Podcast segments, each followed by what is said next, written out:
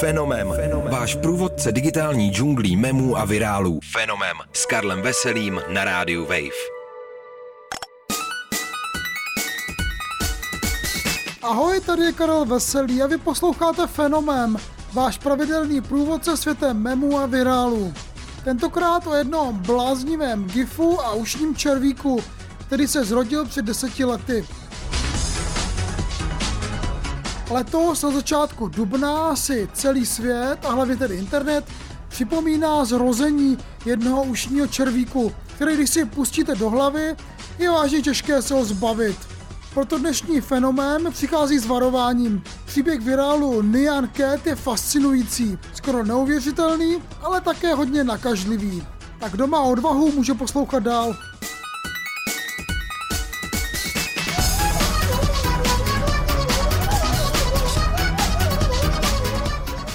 Pár týdny prodal umělec Christopher Torres v internetové aukci autorizovanou verzi svého GIFu. Na němž letí kreslená kočička s tělem sladkého toustu, která za sebou navíc nechává duhu.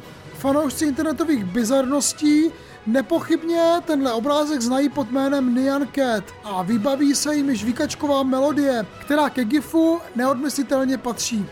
Jistý sběratel za něj teď zaplatil v přepočtu ekvivalent zhruba 13 milionů korun, což je tedy dost bláznivé i na bláznivý svět kryptoumění.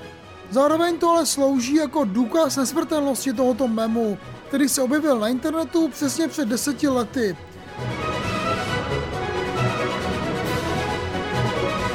Tehdy 25-letý Christopher Torres z Dallasu údajně nakreslil svého křížence mezi sladkým toastem a kočkou za pár minut. A inspirací mu byl jeho vlastní kočičí mazlíček Marty. Pop-Tart Cat, jak se kreslený výtvor původně jmenoval, následně rozpohyboval do podoby nekonečného gifu, kde za kočičkou zůstává duha a umístili na webovou stránku LOL Comics. To byl začátek dubna 2011. Své virální slávy se ale kočička dočkala až o pár dnů později, kdy jeden internetový uživatel přidal ke GIFu soundtrack v podobě melodie z písně Nian Nian Nian Nian, kterou původně naspívala japonská virtuální popvězda Hatsune Miku, tedy přesněji program Vocaloid na imitaci lidského hlasu s tímto jménem. Mimochodem slovo Nian je v japonštině citoslovcem mňoukání.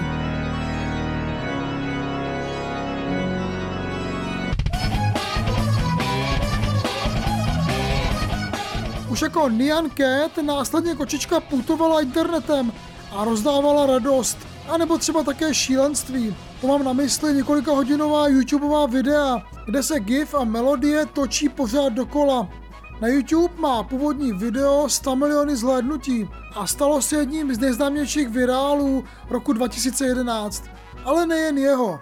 Nyan Cat pak byla slyšet jako telefonní vyzvánění, objevila se na tričkách nebo penálek či pohlednicích. Má také vlastní videohru Nyan Cat Adventure.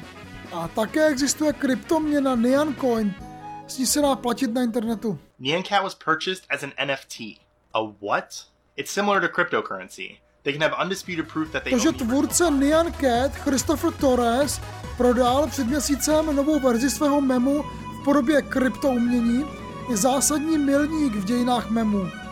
Vůbec poprvé se mem stal předmětem internetové aukce a skutečně si ho někdo i koupil. Nyan Cat je nepochybně zásadní artefakt internetové éry, na který se bude vzpomínat ještě hodně dlouho. A teď to platí o vás, kteří jste doposlouchali tenhle fenomén a melodie z Nyan Cat vám bude hrát v hlavě.